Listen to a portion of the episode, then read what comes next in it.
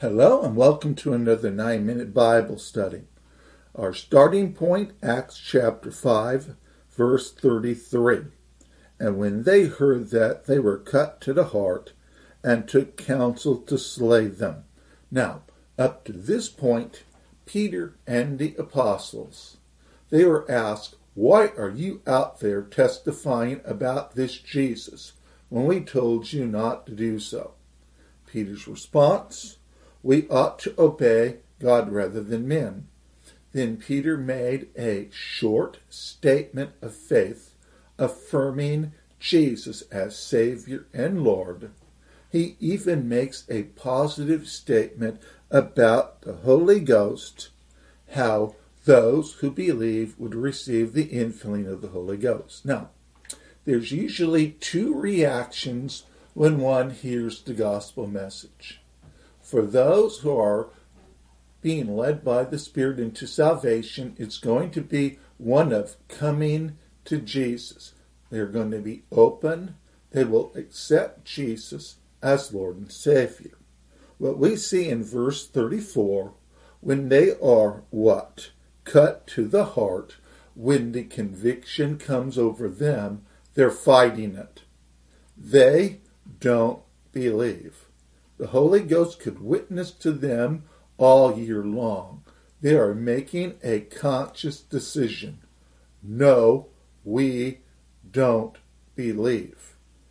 Those will be hard to reach for Jesus. Why? Because they're making a real and conscious decision. Not saying that they're unreachable.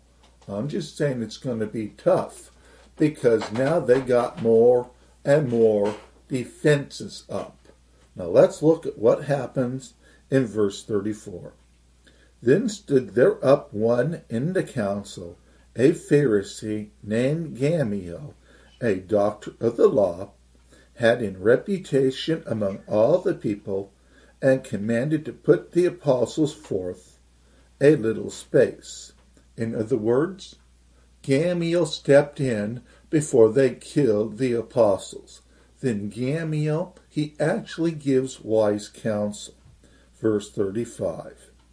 You men of Israel, take heed to yourself what ye intend to do as touching these men. In other words, take a step back and think about what you're doing. Verse 36. For before these days rode up Theudas, boasting himself to be somebody, to whom a number of men, about four hundred, joined themselves, who was slain, and all, as many as obeyed him, were scattered and brought to naught.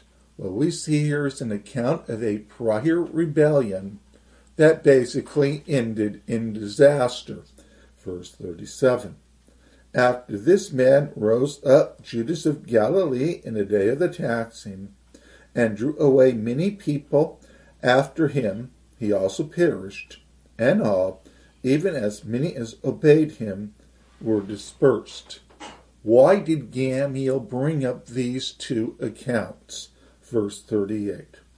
And now I say unto you, refrain from these men, do not kill them. Next line. For if this counsel or this work be of men, it will come to naught. If this is a fleshly move, like verse 36, 37, this will come to absolutely nothing. This will fall flat on its face and it will die out on its own. Verse 39. But if it be of God, you cannot overthrow it, lest happily ye be found even to fight against God. So the logic of Gamaliel, if God is behind this, you're not going to win. If God is not behind this, it's going to fail. Actually, considering this is a man who never was a Christian, pretty good advice. In the sense that if a work is not of God, it will not succeed. But if the work is of God, there's nothing you can do to stop. Now, one of the students of Gamaliel, a guy named Saul of Tarsus, probably hanging around Gamaliel, maybe not in the room, but definitely a student. He will not heed this advice, but he's going to find out later on that what Gamaliel said was true. If a work is of God, you cannot stop it. Saul of Tarsus tried, didn't work. Here, the rulers are given the advice and they somewhat follow it. Verse 40 To him they agreed. And when they had called the disciples and beaten them, let's hold there. I mentioned earlier that when one makes a stand for their faith, we ought to obey God rather than men. There could be consequences. And sometimes the consequences will not be positive. These men were told earlier in Acts 4 what would happen. Now the rulers are following through on what they said would happen. Why did the apostles pray for boldness to preach and for signs and wonders for this moment? Let's go a little further. Why were the apostles able to withstand on this day, not give in to fear, not give into what the rulers were saying? Why did they stand? Because the Lord is with us at all times.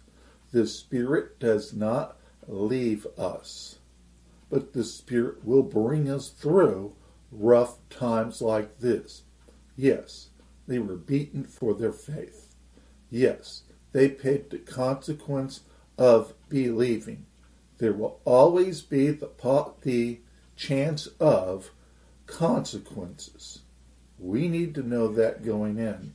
But we also need to know that the Spirit will never leave us or forsake us, that Jesus will be with us at all times, and we will come out of it victorious, even if that victory is to be with Jesus through all eternity. We will come out victorious. The next part of the verse they commanded that they should not speak in the name of Jesus and let them go. Verse 41. And they departed from the presence of the council, rejoicing that they were counted worthy to suffer shame for his name. They viewed it as a positive that they were persecuted for their faith.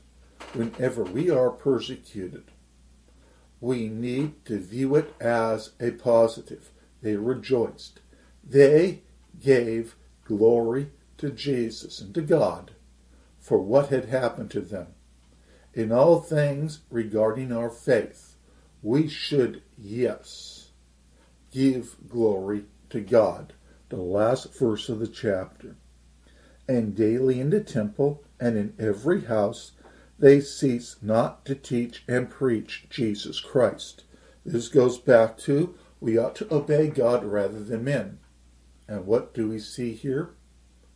Those who are followers of Jesus doing what they were told to do.